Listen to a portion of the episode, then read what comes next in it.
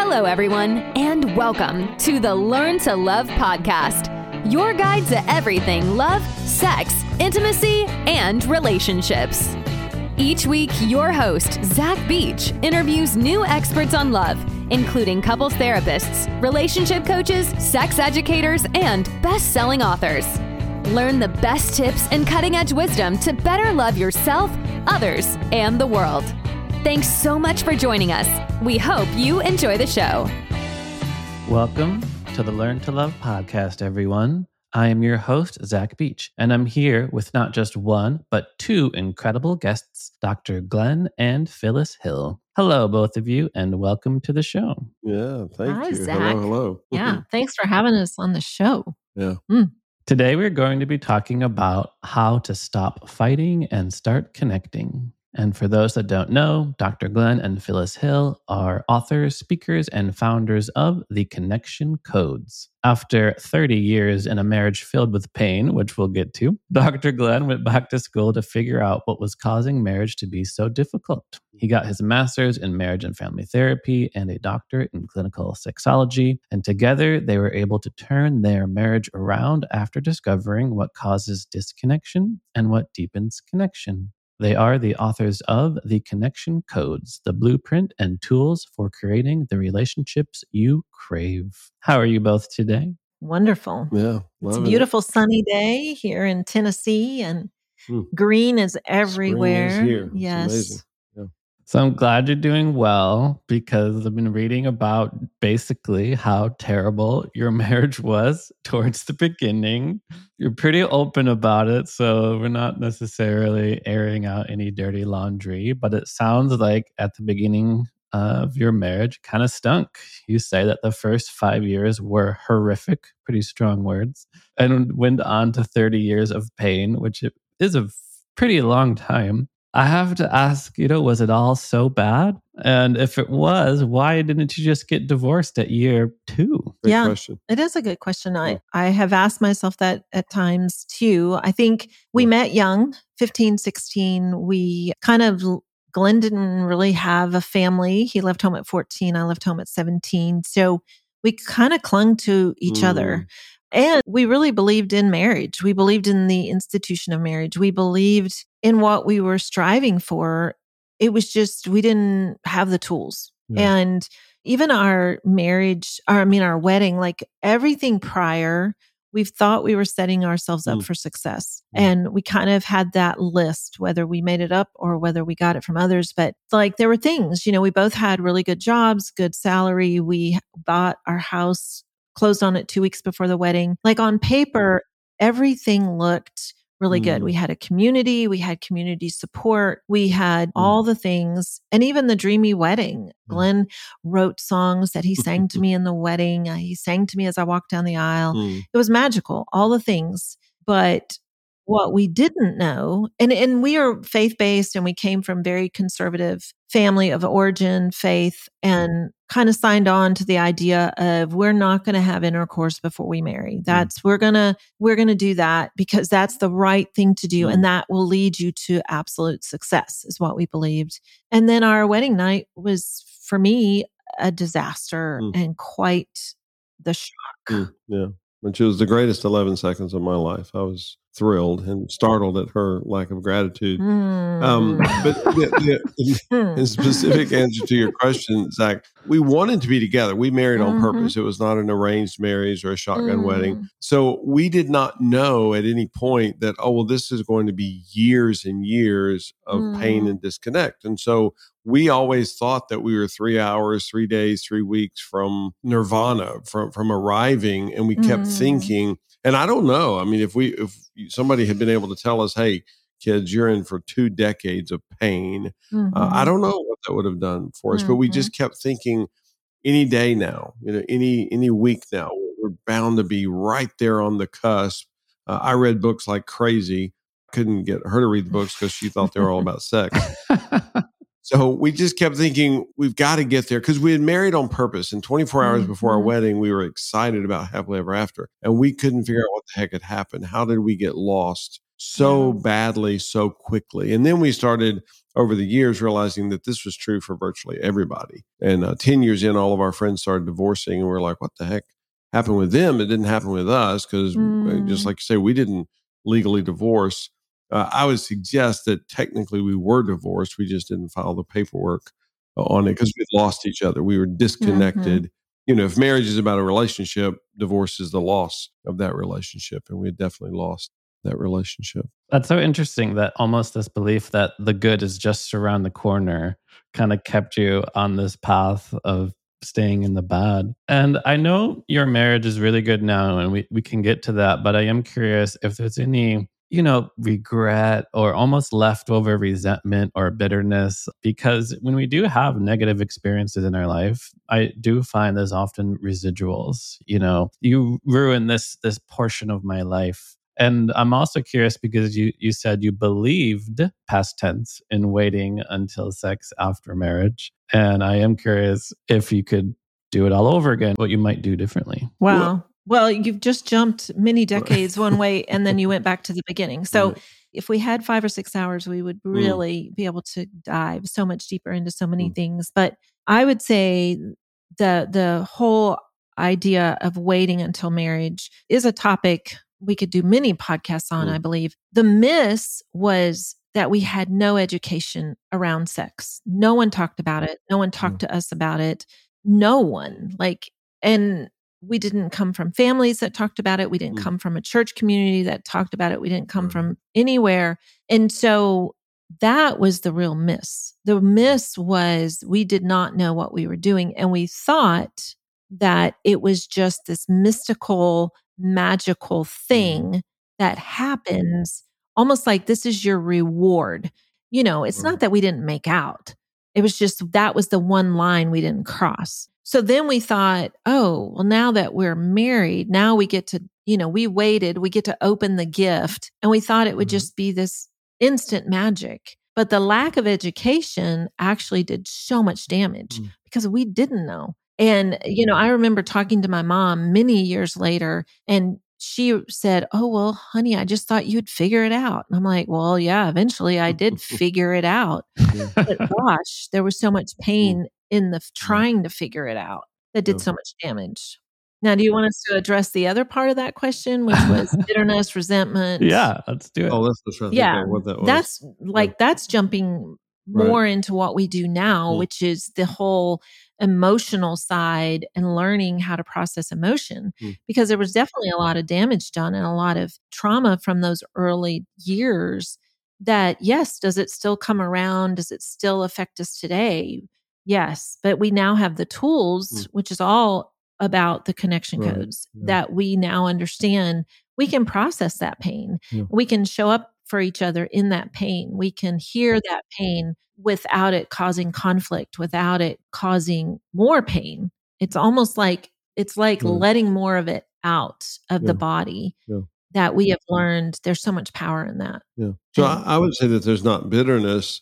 Mm-hmm. Uh, there mm-hmm. definitely is trauma. And, you know, trauma mm-hmm. is the working definition of trauma is basically a current emotional reaction based on a, a previous event.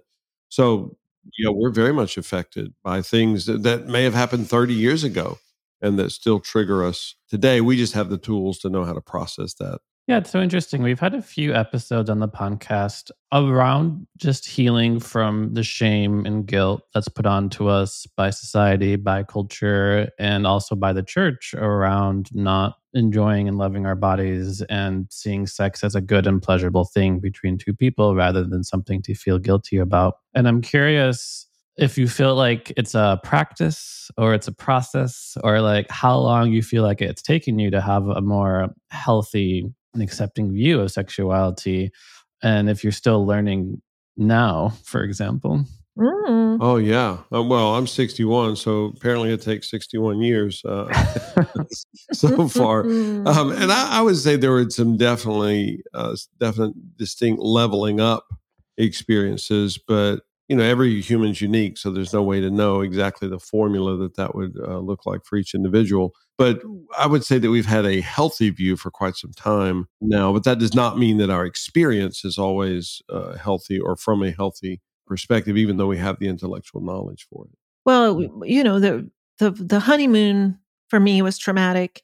Mm. Came home, didn't know who to talk to because no one had talked to us before. Right. So sadly, it was a few years before I even Right. spoke about it at all. And Mm. then I, at this point, we just concluded I was broken. Mm. So it was just that that was why there was no pleasure for me in it. And then finally voiced that to a friend, our closest couple friend, and she was just shocked. Like, what do you mean you're broken? How in the heck did you come to that conclusion? And then Mm. it was the first time that we spoke of it. And by the time Mm. that one conversation was over, I realized I wasn't broken and I felt so much hope in that. Mm. And then got super curious, super curious about the female body, super curious about the clitoris, super, you know, the orgasms. Like, and once I had a little bit of knowledge and started to Mm. figure this thing out and actually had my first orgasm, I, it was mind blowing. It was Mhm. like, oh, that's what we're missing. Right. That's the pleasure is what was missing. And Yeah. to figure that out, it was like, wow, there now the sky's the limit on my Mhm. interest. Glenn was the scholar, he was the one reading always. And back then, that 40 years ago, there was not a lot Mm. out there. There was, uh, for your listeners that may not even be able to understand this, there was no internet, there was no Google, there was, you know, no social media. There, there was there was very little. It's like if you could find a good book, and most, to be honest, most books Mm. were either super just like textbook educational, which were not practical, or it was a few Christian books that were written that were more telling you how, you know, sinful masturbation was. So Mm. those were confusing. Um, so there was not a lot of help out there, but we got very curious and were just determined for our own, just for our own marriage, that we were going to learn as much as we could Mm. about ourselves, Right. our bodies, and pleasure. And then we were like, you know what? We have to start talking about this because nobody's talking about it. And we don't want our friends to go into the same. So every engaged couple, we were always like, hey, we want to talk to y'all. We want to tell our story. So we began telling our story because we thought the way people will listen is if we tell our story mm. and Right. and what we've learned since then kind of and that mm. started opening up so many doors for us because people were like wow this couple is willing to talk about real things they're willing to talk about their pain they're willing to share their story which is not always an easy thing to do i mean now for many many years we've shared it over and over but it is that reminder that people don't talk like this they don't Mm. share openly about that kind of stuff and so 40 years later we're still finding that this Yeah. is still a topic that people don't want to just be super open about, especially if in telling their own story, in telling their own stuff. And so we, though, find that if we're not going to be transparent and open, this will never change. And we're just Mhm. passing it down to the next generation. So I would love to hear more about your story. And can you tell our listeners a little bit about the years where things really began to shift to a more connected, intimate partnership? Well, I always say that I'm the educated one. Phyllis is the smart one. Uh, she's the one that actually figures things out that matter, and uh, and literally all of the benchmarks in our relationship were her doings, where she realized something and made a shift. And one of those was in the 2000s. Phyllis said, "Babe, as hard as you work, we should be rich, and we're not rich, so you got to quit working." Uh, which I thought was remarkable that for anybody, but for Mhm. this woman to have, and she'd never worked for a paycheck uh, before, so for her to, I mean, as far as you know, providing for our family, we had four children at that point, and um, she said, "I'll take care of money," and she said, "You go back to school, learn, explore, discover, figure out." And we had such a passion for marriage already, and our relationship had shifted uh, some. And again, we didn't know what we know now, so we had no idea the the potential, the upside beauty and potential of what a relationship could be. But we were better off then than we had been, and we were better off than most of the couples around us. So we're like, oh, we're doing pretty good. So anyway, uh, I go back to school. I get a master's in marriage and family therapy. Open up a private practice. Then went on to get my PhD in um, sexology. Uh, and started just doing research to figure out what causes these couples who 24 hours before their wedding are excited about happily ever after, whatever, two days, two weeks, two months, two years after their wedding, Mm. they're hurting, they're struggling, they're uh, not even friends anymore. That doesn't make sense. What in the world Mhm. happened? something funky is happening here. So I just start with basically with a blank sheet of paper. And, you know, again, I'd gone through thousands of hours of education with my master's and doctoral program, programs, but they weren't giving me the answers I was looking for. Uh, they were describing the problem, but I wasn't finding the solution. So I just started doing research and eventually began, again, fast forwarding a bit, but realizing that, okay, emotion is everything. Mm. Humans connect through emotions, humans disconnect from unprocessed emotions. And through a vast amount of research, again, initially just observation, just watching interactions with uh, couples, going, when, where did they lose each other?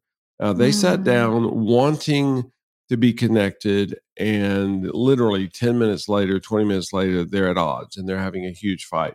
That doesn't make sense. They want a relationship, they want mm-hmm. connection. And I remember the day that I came home and I said, Babe, I think I found it. I think I, based on research, scientifically found what happens with people where they lose uh, each mm. other.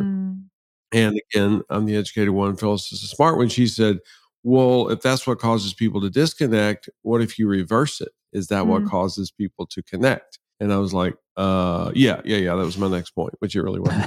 Uh, I thought it was brilliant that I figured out what causes people to disconnect. And of course, mm. she's like, well, whoop de doo. So we walk around and, you know, just tell people, you're doomed, you're doomed, you're doomed. That's no great accomplishment. I think it'd be better if we actually figured out how to help them win relationally. And so I was like, oh. And so then I started running the research, implement, reversing the whole disconnect process and feeding that to people. And she was correct. And watching people begin connecting who had lost each other and I was just startled mm-hmm. by that, mm-hmm. that this was even doable and that it was that freaking simple.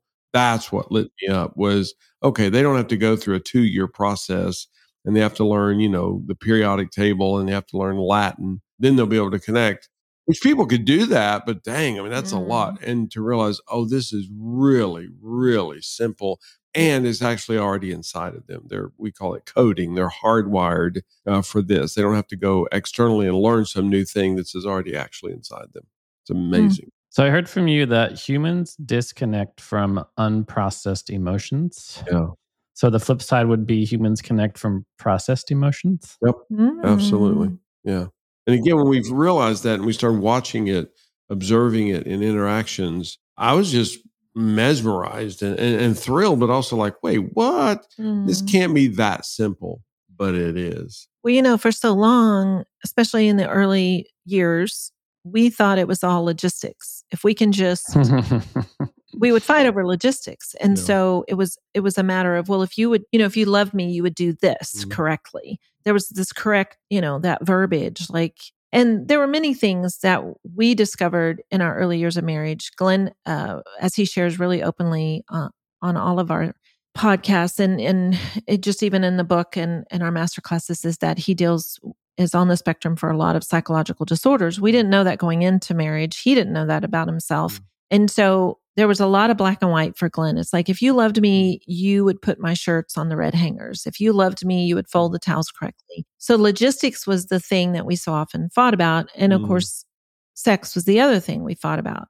And it was just years of kind of what we used what we now call the court case like showing up in court to mm. prove who's right or who's more right and who's more wrong in this situation. And we found that that's what couples all around us were doing. They were fighting over the logistics of a situation and they wanted to say, well, who's more right mm. and who was wrong? There was always this right and wrong judgment on things. And it was exhausting. It was like, oh my gosh. I remember that I got to this point where I was like, I wish there was just cameras all in our mm. house constantly recording what's happening so we could do the rewind and and see that scene again so we mm-hmm. can prove I didn't say that 5 times with that snarky response. I only said it once and I said it very lovingly. That was like this fighting that we were doing over how many times it was said or how it was said. And eventually that's where we realized we are really missing each other. Mm. Barely, but we're really missing each other because mm. we weren't understanding the emotional the core emotion of what was happening for the person. And that was a huge moment for us. And, and we often tell this story. It's what we call the dishwasher story, where Glenn would unload the dishwasher and I would say something like, Thanks, babe, for unloading the dishwasher. And he would respond not with "You're welcome," but he would Mm. respond with a what I call the snarky response, which was like, "Well, that's not the only thing I've done today." And that would then lead to a disconnect, that would lead to a fight that would sometimes last hours, sometimes days Mm. of just disconnection. And one day, probably 20 years into our marriage, I that same thing happened and I at that in that moment in time I had a choice. I could either respond back with a snarky response, I could just be quiet and leave the room. Which, by the way, would have been justified. I mean, Mm. for her to go, "You're such a jerk. You're such an idiot," Mm. you know, and, and walked out, or she just rolled her eyes and be like, "Oh, brother." Mhm. She would have. That would have been reasonable for her just to do it, but she didn't. She Yeah. chose another. I chose approach. to be curious and I chose to turn to him and say, What is happening for you? And it stopped him in his tracks and he kind of his eyes got big.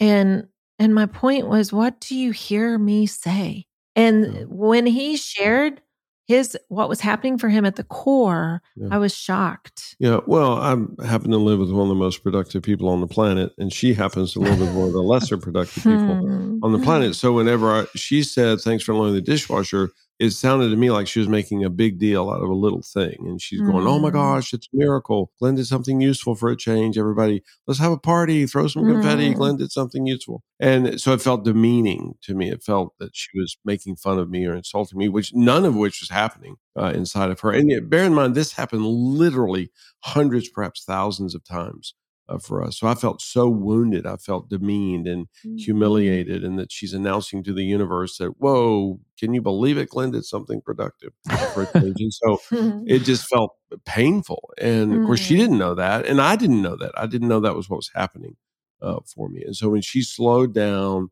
she paused and she said, "What happens for you when?" Uh, and I think I even gave her a snarky response. I, I said, "Well, you know," and she said, "Yeah, but what do you hear me say?" I said, "Well, I hear you say what you said," and I, I didn't say the B word, but I thought it.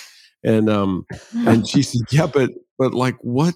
What's the message Mm. that you get from that. And then I told her, and uh, something we call the ooh. She gave me the first ooh of our relationship. And she said, Mm. Oh, that's the reason you respond the way you respond, which actually made sense to her because she just Mm. insulted me profusely. So, of course, I'm not going to say you're welcome. I mean, I'll just, Mm. you know, I'll tell you you're a, a lazy sluggard and you're like, you're welcome. That doesn't make any sense. So she got that there was a whole bunch happening underneath the logistics, underneath the surface. And I never knew that. She never knew that. And so we missed each other over and over again. So again, fast forwarding, we started seeing that in inter- interactions in relationships that wh- who, whichever one, but you know, he's responding this way. Well, that's because an emotion happened that he's not mm-hmm. aware of, she's not aware of, and they certainly did not process the emotion because they didn't even know it happened. And so he's sitting here with it, mm-hmm. feeling pain. He's sitting here feeling shame.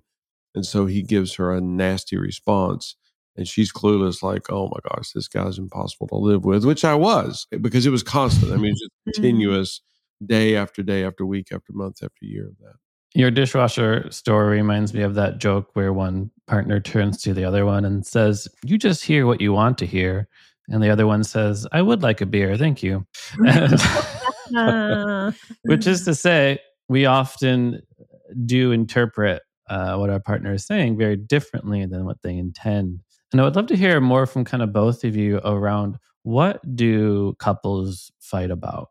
Like when you observe most couples, or if you were to have a camera into the conflict that most people have in relationships, what is the root? Because on the one hand, your dishwasher story reminds me that a lot of times couples argue about the silliest things, right? Conflict happens over some of the smallest things that you wouldn't think normally would. Like, I want the dishwasher loaded this way or unloaded this way, or this is how we need to organize a refrigerator. Right. But some say couples argue about those really big things sex, money, kids. So, in your experience, what are some of the biggest reasons for conflict in a relationship? Well, it may sound absurd, but it's always emotion. It has Mhm. virtually nothing to do with the logistics. It's the emotion that's connected uh, to the logistics. And logistics are real, they do exist, but it's the emotion attached to it.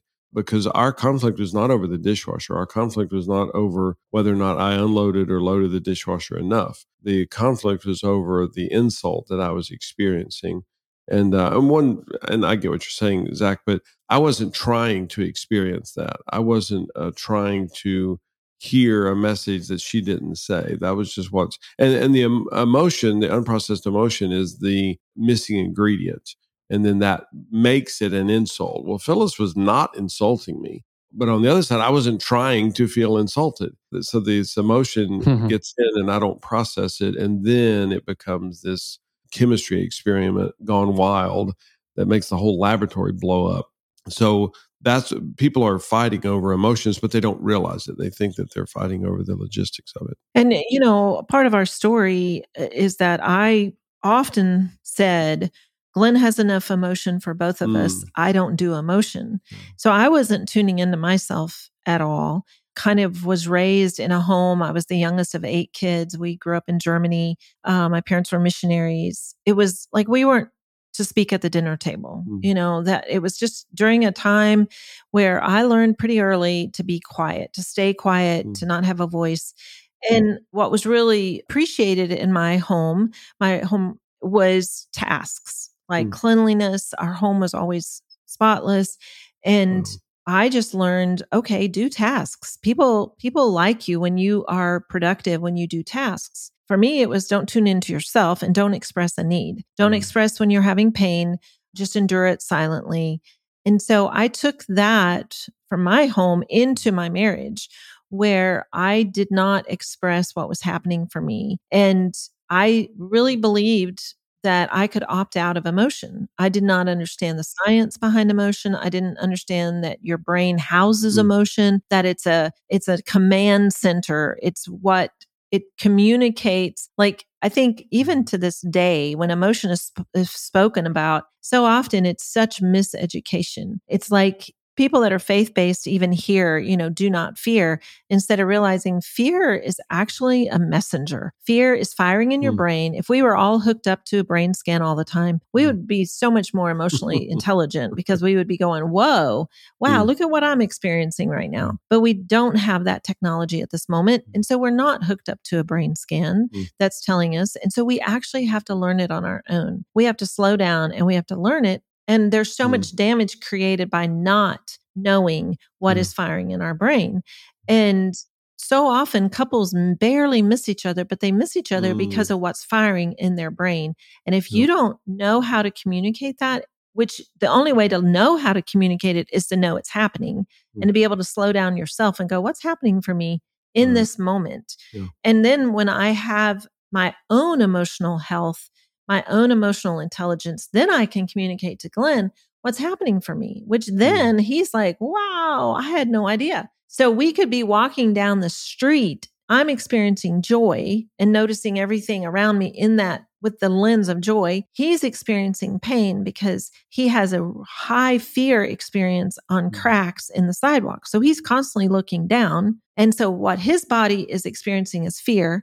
I'm in this joy la la land because I'm looking at all the houses or all the trees or whatever. No, it, I'm not noticing cracks at all because I don't experience fear around cracks. So if we have a tense moment because of something that's in front of us in the in the in the parking lot or whatever, I'm in the joy land, he's in the fear land. Mm. And so all of a sudden we're fighting over something that actually has nothing to do with the, our emotional condition. And that's how couples miss each other so often. Right. But if he can express, oh, fear, fear, then right. I tune in. I'm like, whoa, babe, what's happening? And mm. he goes, look at all the cracks. And then I'm like, oh, wow, okay, I get it. He's experiencing fear. Yeah. And then we are tuned into each other. Yeah. And the trick of that, though, is that it's so incredibly vulnerable. Mm. Uh, and we do this all the time, so I'm kind of used to it. But that sounds pretty absurd to say this grown man, he's, you know, a pretty successful professional, feels fear about cracks. So mm. I just do. Mm. I'm not trying to feel fear. I just do. It's a pain mm. point, it's a fear point. So for me to be able to say that to her is incredibly vulnerable, incredibly mm-hmm. dangerous. And if I'm fairly certain she's going to judge me or demean me or think that's stupid, then I don't want to share that with mm-hmm. her because I don't feel safe. And the vast majority of relationships don't have safety, certainly don't have emotional safety. And so they don't share that. And so they're missing the whole point. Mm. You know, with the whole dishwasher thing, I got flooded with pain, emotional pain, and shame. I felt humiliated. And so that was incredibly triggering for me. And she didn't know that. And of course, I didn't know it at the time. And we did that silly uh, dance, that detrimental experience, again, who knows, hundreds, thousands of times over a period of about two decades. wow. So much to respond to. First, I just wanted to say I really like Phyllis how you keep using this term miss each other. Like couples will miss each other because it has so many layers to its meaning, right? Just as we can miss something that we said, like, oh, I wasn't listening, I kind of missed it. So, too, if we're like supposed to meet somewhere, but we get the directions wrong, like we'll miss yeah. each other, we won't see each other. But then there's the longing that uh, from disconnection and separation that's formed when we don't get in touch with each other's emotional worlds. And the other layer that's just coming up for me is the problems you discuss in your relationship sound incredibly multi layered and complex, right? We have like shame put on by the church. We have a lack of sex education that is just ubiquitous in the, in the, in the United States. We have deeply ingrained patterns from childhood based on your own familial upbringings, no awareness of emotions, all sorts of negative beliefs, limiting beliefs around how love is and how one acts in a loving relationship. And it all sounds like very rich material that would keep a therapist in business for a very long time. And but I also know that you both are very adept at cutting through all that with very simple tools. So you have one tool to change a relationship in 19 seconds and another one in four minutes. So let's talk about those first initial steps to cut cut through the complexity and to and to build connection what are some of those tools well the 19 seconds is not so much a tool but just what the research shows which has started being replicated recently which gives us more confidence in its uh, efficacy. Because the very first research project i read that said that i was like well that's silly. That doesn't even make sense. But what the research is showing is that humans can't experience a core emotion for more than 19 seconds if it's not reactivated. Mm. and we reactivate emotions for each other all the time. Uh, there's lots of things that can reactivate, but one of them is me. I could reactivate a core emotion for Phyllis. If she says to me, you know, I feel some sadness about this. I'm like, what? No, babe, don't feel sad about that. Mm. Well, all she has received, and we're talking about just the takeaway, the walk away, is that number one, you're wrong to feel sad. And number two, you're stupid. So I've actually made it worse, not better. Mm. Uh, and I did it from a good intention. I'm like, oh, babe, it's okay. And I pat her on the back. You know, I give her a hug. I'm like, oh, you don't have to feel sad. You're okay. We're doing fine. And she actually now feels worse than if I had uh, just been present uh, with her in that moment. Well, it's interesting when you see this play out with kids. You know, you're putting your your child to bed, your three year old to bed, and you kind of have that routine. And you know, you're maybe got done reading the book, you're laying down, and like you're done, you're ready to get up and go, and they are not settling down. And if you can get your child to express what's happening for them, they may say, well, you know, there's monsters under the bed. And so what they're expressing is is fear. And getting them to say that is super important. Mm. Like getting your child to say, well, I'm just I'm feeling fear. Oh. And then that is that moment of 19 seconds where we can resist their energy by saying, There are no monsters under the bed. Look, or I'll get up and open the closet. There are no monsters. And you well, don't need to feel fear. Right you're just simply reactivating the fear. But if you will lay next to them and go, oh, yeah, I get that, it's like crazy because mm. then they've felt heard. And then it's almost like that releases from their body. And before yeah. they know it, before you know it, they're actually going to sleep. And it's it's the simple things that you go, wait a minute. I thought my job was to reassure mm. them that there are no monsters. My job, I thought, was to put the nightlight on and to put some sound on and to like fix everything so my child isn't experiencing fear. Right. And actually, you're just reactivating their fear. But mm. if you will, if they feel heard by you and that you are acknowledging their fear, not fixing it, not reassuring. Mm. It's crazy how their little bodies, it's mm like it flows out of them yeah. and they settle and they can go to sleep. Yeah. So the four minute tool is actually a training to get mm-hmm. to be able to do this to process in 19 seconds. And the four minute tool is actually two minutes per person. If two people are doing it, two plus two is four. So it's a four minute experience. That's what we call the core emotion wheel. And the core emotion wheel the whole setup is to retrain Glenn's brain to recognize emotions and to be able to be authentic, to be able to process the emotions. Because I spent much of my certainly adult life completely unable to process emotions. I didn't even recognize them. Uh, if you'd asked me how often I felt shame 30 years ago, I would have said never. And that's because I was drowning in shame all the mm. time. You know, said, do it. Does the fish know that it's wet? Well, I don't know if it does or not. I mean, it's just wet. It's always wet. So the uh, core emotion wheel is designed to exercise our emotional muscle to recognize the core emotions, to be able to verbalize them, to process them. Then we'll be able to do it in real time because uh, the core emotion wheel is a staged enactment. Uh, but our goal is to do it in real time so that tomorrow afternoon, Glenn's able to experience something in the moment and go, "Ooh, babe, I think I feel shame when you say that thing." Mm. And uh, we call it the three phrases. She literally goes, "Oh, wait, what what happened with shame? What did I miss?" And I mm. tell her in one or two sentences, and she's just present with me. And then she'll do what we call the fourth phrase. She goes, "So what do you need?" I'm like, "Nothing really. I just need to tell you." that. And we're about 19 seconds in and it is processed, which is stunning to me. Again, when I first read this research, I didn't believe it and I'm mesmerized that it's uh, not only possible but very doable, very implementable. Yeah, and the tool came about just really, I feel like because I could not connect with my emotions. Like I had turned them off so long, and I was around 50 when my body finally got tired of it all and said, "No more, not storing all these emotions for you anymore." And so I just had a you know a health crisis at that point, and Glenn was doing all this research, and so it was like he was presenting this to me, but I needed it to be a simple tool, very tangible, where I could slow down and go, okay, what's happening with me? What are those eight emotions mm. that are firing in my brain that I never knew I even had?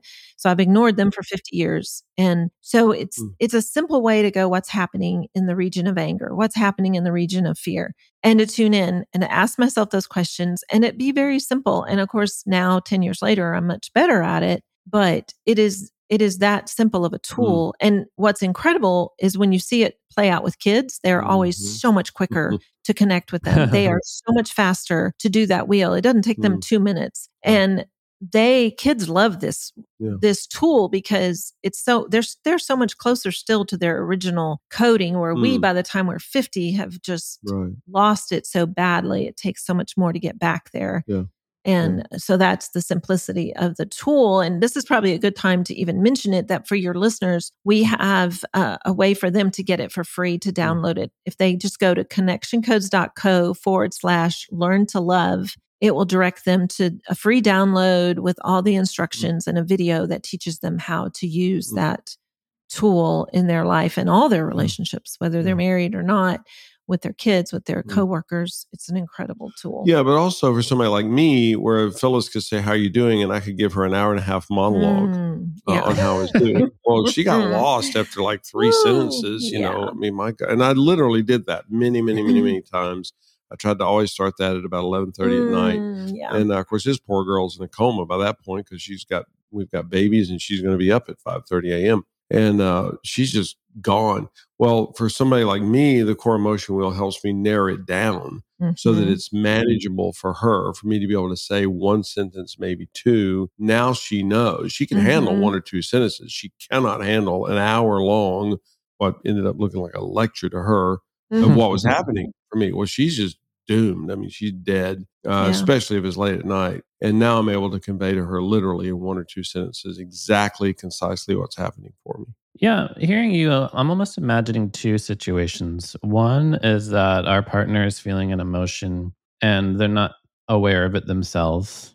The other one, of course, is where they are they do verbalize it. And let's do the latter first because I feel like that's easier to tackle. Because earlier you mentioned uh, Phyllis would say, "I'm sad," and you would say, "Don't be sad." So when our partner does express, uh, let's say, negative emotion that we have a tendency to fix uh, or want to change, what is the best way to respond in that situation? And I'm also thinking about the emotion of anger when they're like, "Yeah, I'm angry," and what are you going to do about it? Like, I mean, like when there, there's sort of an attack to it, or maybe just you know a, a simple mirroring. Oh, you're angry. Yes, of course I'm angry. Isn't going isn't the best method.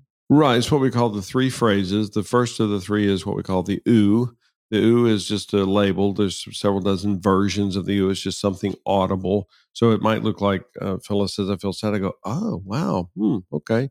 That was four different versions of the ooh there. It's just something audible. And that's what our research showed was that if I'm audible with her, it tickles uh, the pleasure center of her brain. And a lot of times we'll actually produce oxytocin, which is a, a, a emotion stabilizer. So the second phrase is what's happening. Um, you, you, never ask why in relationships. You just ask what's happening. So for me to follow the ooh with to, to say, "Oh, babe, so what what happens for you there?" And then the uh, third phrase is, "I missed it."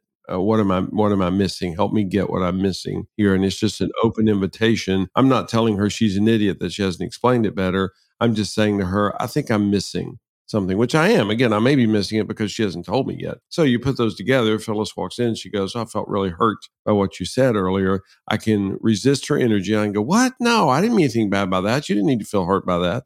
So I'm just resisting her. I'm telling her that she's wrong to feel hurt and she's stupid, which doesn't help any. And instead, what I do is I just go, "Oh, wait, what? What happened, babe? I think I missed something."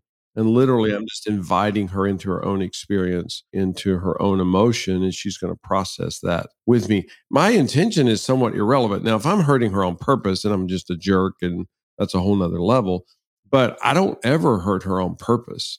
So she but she did feel hurt she did mm. feel wounded so for me just to make safe space for her to process through that it changes the whole dynamic and again literally in 19 seconds she can process through uh, that emotional pain so the three phrases first one is the ooh second one is what's happening and third is i missed it yep absolutely and there's no deviation on the second phrase what happened we did the research on this exhaustively don't ask them what's going on tell me more what core emotion is that how do you feel literally to just say, oh, so what? Ha-? And there's three tenses what happens, what happened, or what's happening. But for me to ask her, oh, babe, wow. So that was three oohs right there. So what happened for you? Catch me up on what I missed uh, with that. Uh, there's lots and lots of versions of the ooh. So it doesn't have to literally be the ooh. We just label it that way uh, but there's dozens of versions of it. It's just something audible. You know, often when someone expresses, like, I feel so hurt by what you said, if they're even emotionally intelligent enough to be able to say that word mm. or to mm. be able to express that, so often we defend, well, I didn't mean to hurt mm. you. I didn't mean that. And you, you, misunderstood me. It's you, actually yeah, your fault. right. And that just reactivates the hurt. Yeah. Then they feel hurt all over again. It's that whole 19 seconds mm. thing. It's like we have a hard time making space for someone else's experience. We think we have to defend ourselves or explain ourselves or justify ourselves, you know, and instead of going, oh, I hear you. And even by saying I missed it, it's not, it's, I think earlier, Zach, you said that, and eh, you know, you may have directions. You're both trying to meet at the park at this time at this spot, and you mm-hmm. just miss each other. Like you went yeah. to the back side of the building, she went to the front side of the building. It's not out of a bad heart. It's just you missed it and and there's times we miss with each other and and i think people too often even the idea of saying i missed it it's like i don't want to ever be wrong so i'm never going to admit mm. that i mm-hmm. missed something and that's that's a hard way to live like to be able to just say i missed it even if i know that without a shadow of a doubt i said five o'clock but somehow he thought and heard me say six o'clock mm. it's okay for me to say oh okay i missed it as in, in that moment, I don't have to justify or I mm. don't have to explain or I don't have to prove that I'm actually right. Well, and for me to be able to say, I missed conveying it clearly to you. I yeah. did. Now, is it, you know, did you miss it because you didn't pay better attention? Well, yeah, I guess. So mm. we actually mm. both, Mr. Phyllis and I were meeting at a restaurant um, recently, and um, there's several locations of the restaurant. We always go to the same one. And she said, I'll, I'll meet you there. And I said, okay. Well, I ended up going to a different one because that's where I was. That was part of town I was in. And so I missed it. And I guess she missed it. She didn't spe- specify it was that one. But it doesn't mean that she's evil or wrong or bad. It just mm-hmm. means she missed conveying it clearly to me and I missed understanding. And it's very much a dance, it's a relationship. And it's not that either one of us are wrong or bad or stupid or evil or anything. We just missed on mm. it. So, what about if our partner is somewhat activated and they themselves don't know or are in a space to communicate their emotions? Is that a good time to bust out the the wheel and be like, "So, honey, which one are you feeling right now?" well, I, I, would never say that. I would just go, babe, what's happening? Yeah. And it's you? a great time to pull out the wheel. Yeah, People absolutely. do it all the time. And we did it yesterday. You know, that's the thing too. I mean, all of this started with our story. Mm. Glenn went back to school, got his doctorate, started private practice, has seen thousands of couples. Like all of these things are being are are being used. These tools are being used all over the world. That's the other really cool thing is that it does it the language doesn't stop. Like all humans have this region in their brain mm. and this core emotion wheel no matter what language it's in, you know put into it works because it's helping mm. people mm. tune into themselves and then tune in to what is that mm. language mm. that universal language and mm. so you know if if you are activated or your spouse is activated and you bring out the wheel it's like it is saying i would love to hear what's happening for you and it's a slowing down like you do have to slow down and you have to be able to go okay what is happening with mm-hmm. me and it is a beautiful way mm. to show up for each other and super practical mm. and you know to have that be like okay what is happening mm.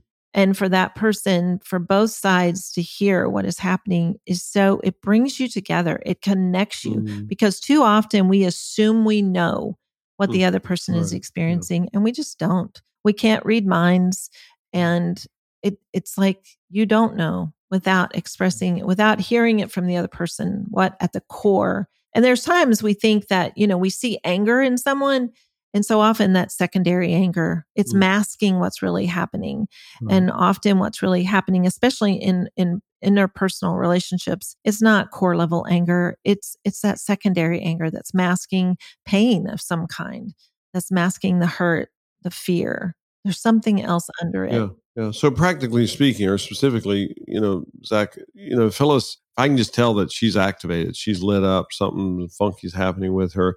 Literally, I use we call it the three phrases, and I'm literally going to go, babe.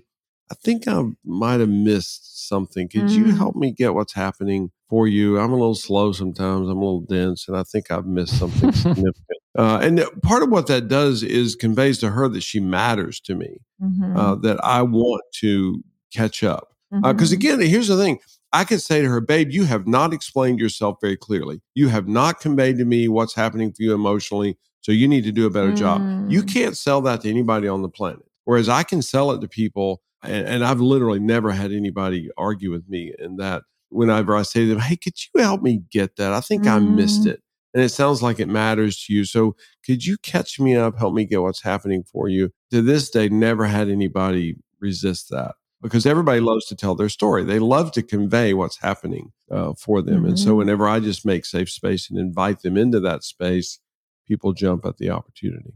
I like that. I would love to hear what's happening for you. Such a powerful statement. Yeah, mm-hmm. especially when I convey that it's because I missed something. And I even mm-hmm. say to people, I, I, do it with, of course, I do this as my vocation, but I do it with clients. I'm like, hey, I'm a little dense sometimes. Could you help me get that part? Because I think I missed it because it makes perfect sense to them. Right, right. But I'm a little slow. Could you help me get it? Because I just. And people don't don't get another therapist that's less dense. well, I have no, no, I maybe they do. I don't know. They never talk to me again. But I think in reality, what it does is they're like, okay, this dude is willing to say that he missed something. And it's not just because I'm a bad mm. human or a bad patient. And so I haven't explained myself clearly enough. No, it's because he missed it. And I mean, the reality is, and I know this is going out public, but you know, I'll sit in seven, eight, nine, ten sessions in a row. So by four thirty in the afternoon, yeah, I'm. I mean, I'm just one human too and I may miss something because I zoned out. And again, not from a bad intention. I just been a long day, and whew, I think that went right over my head. Could you help me get that? Make sure I'm up to speed. Make sure I catch up uh, with you because I think I missed it, and I mm-hmm. want to know what happened uh, for you. So, as we're winding down, we only have time for a couple more questions. I really quick just want to hear the eight core emotions and if there's anything specific you think we should know about them. Yeah. Well, what the research showed us was that there are five neural regions, and literally there are five areas in the brain that house the emotions that are the central command center. Emotions occur throughout the body. But the central command center is in the limbic system in the brain. And anger, disgust, uh, fear, pleasure, and pain. And that's true for every human on the planet. We divide the pain region into hurt, sad, and lonely because it looks so different on a brain scan. Uh, hurt has lots, it looks like a fireworks display. Sad doesn't have the big peaks. And then lonely is kind of a dull, aching pain, but is equally uh, as damaging. But all three of them fire in the pain region of the brain. They just look different. And then the disgust region, we divide into guilt and shame. They actually look identical on the brain scan. We have thus far not been able to differentiate them, but the body language is so different. Facial expressions, you know, just behavior is different. And so we distinguish guilt and shame. Although you'll hear a lot of people say, you know, I feel guilt and shame about that. They just lump them together, which is fine. Uh, it doesn't matter. So eight core emotions then are the anger, fear, hurt, sad, lonely, guilt, shame, uh, and then joy and joy is in the pleasure uh, center of the brain. And everybody thinks that joy is the good one, that it's the positive hmm. one, but it's not. Emotions are not positive or negative; they just are. And people make idiotic decisions based on joy. And there are plenty of people who binge watch a show from you know 10 p.m. to 4:30 a.m. and they have to get up to go to work at 6:30 uh, and they were flooded with joy and they just kept watching the next episode the next episode and now they're actually uh, a tremendous detriment to themselves including things like cocaine addiction. Well that's a joy experience. So joy led them to cocaine unprocessed joy uh, led them to cocaine uh, addiction. So the the other beautiful part of this is we're talking about the, because Phyllis and I are so different. It helps us to get it into the common language. Every mm-hmm. human on mm-hmm. the planet knows what what fear is. Every human on the planet knows what hurt uh, is, and when we're able to get it to that, and what the research showed was that when I say to Phyllis, "I feel fear," it actually tickles the fear region of her brain and it becomes a shared human experience and we connect through that. We bond through that. So now i'm not discussing the logistics you know babe you're driving too fast. Well that's a tough sell uh, mm-hmm. uh, for me to say to her you're driving irresponsibly. You know you need to be more careful. I don't think there's anybody on the planet that you can sell that to. Whereas if i say to her whew i'm getting flooded with fear fear fear fear and for her to do the three phrases, we literally do this motion. And she goes, Oh, what's happening with fear? What am I missing? I'm like, I don't know. I'm just sitting here in the driver's or the passenger seat and I'm just getting hit with fear because, you know, I'm not sure where you're going and what you're doing and how you're doing it. And then she does the fourth phrase. She goes, What do you need? I'm like, would you be willing to slow down? Mm-hmm. Uh, it, it, would just really help me a lot. It would it would lower my fear experience, and we do all of that literally in 20 seconds, which blows my mind that that's possible to do. I would not have thought it was, but it is. So I'll have to finish by asking both of you the last question I ask all of my guests. So we'll do it one at a time. Let's do Dr. Glenn first. Dr. Glenn, what do you wish everyone knew about love? About love, um, well, it may sound silly, but the connection codes, uh, and the reason is because the connection codes are based on the human condition, not the connection codes that we not our book, The Connection Codes, but the actual how humans connect. I wish that I had known when we first, actually before we married, how to be, how to present to Phyllis what was happening with me and how to be safe for her and presenting it to me. We would have spared ourselves massive amounts of pain, trauma, wounding, mm. damage. Uh, would have made a tremendous difference for us. And that's our passion, by the way. We live that now. We're mesmerized by it. That's the reason we're passionate about sharing this with the world because it works. Lovely. Yeah, it's really true that you guys are walking your walk, that you using your own tools. And Phyllis, what do you wish everyone knew about love? You deserve it. And for us, I think thinking, starting off thinking I was just broken mm. and to know the truth and to know and to see the hope. I think at times people think, well, I didn't find love with this person, so I'm gonna go find it with someone else. And to realize that our story says you got to have the right tools. Mm.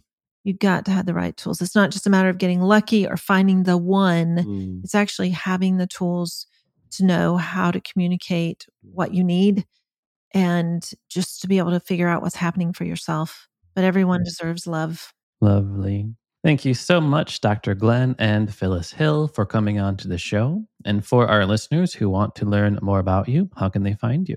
Well, all over the place Instagram, connection codes, on our website, connectioncodes.co.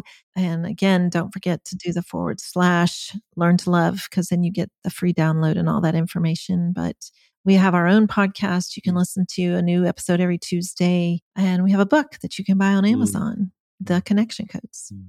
Wonderful. Well, thank you so much, both of you, for taking time out of your busy days to come on. I so appreciate it. And thank you, listeners, for listening to the show. We hope you remember all the valuable lessons that Dr. Glenn and Phyllis Hill shared with us today, including you all heard it here emotion is everything. Humans disconnect from unprocessed emotions, and humans connect from processed emotions. Couples will miss each other if they are not connecting to the core emotion of the other person. And humans can't experience a core emotion for longer than 19 seconds if it's not reactivated. Three phrases can help. Ooh, what's happening? And I missed it. That second one, I would love to hear what's happening for you. So crucial to hear in our relationships. There's eight core emotions anger, disgust in the form of guilt and shame, fear, pleasure, joy, and pain in the form of hurt, sadness, and loneliness. And don't forget, you deserve love. Wow. Mm. Dude, if you want, those tough notes there. If you want to learn more about me, you can go to zachbeach.com and learn more about the show at theheartcenter.com. Thanks again, Glenn and Phyllis. Oh, love it. Thank You're you, welcome. Zach. Thank you, Zach. Thanks again for listening to the Learn to Love podcast. To learn more about the show and your host, head over to zachbeach.com or theheartcenter.com. You can also follow Zach on Facebook, Twitter, and Instagram.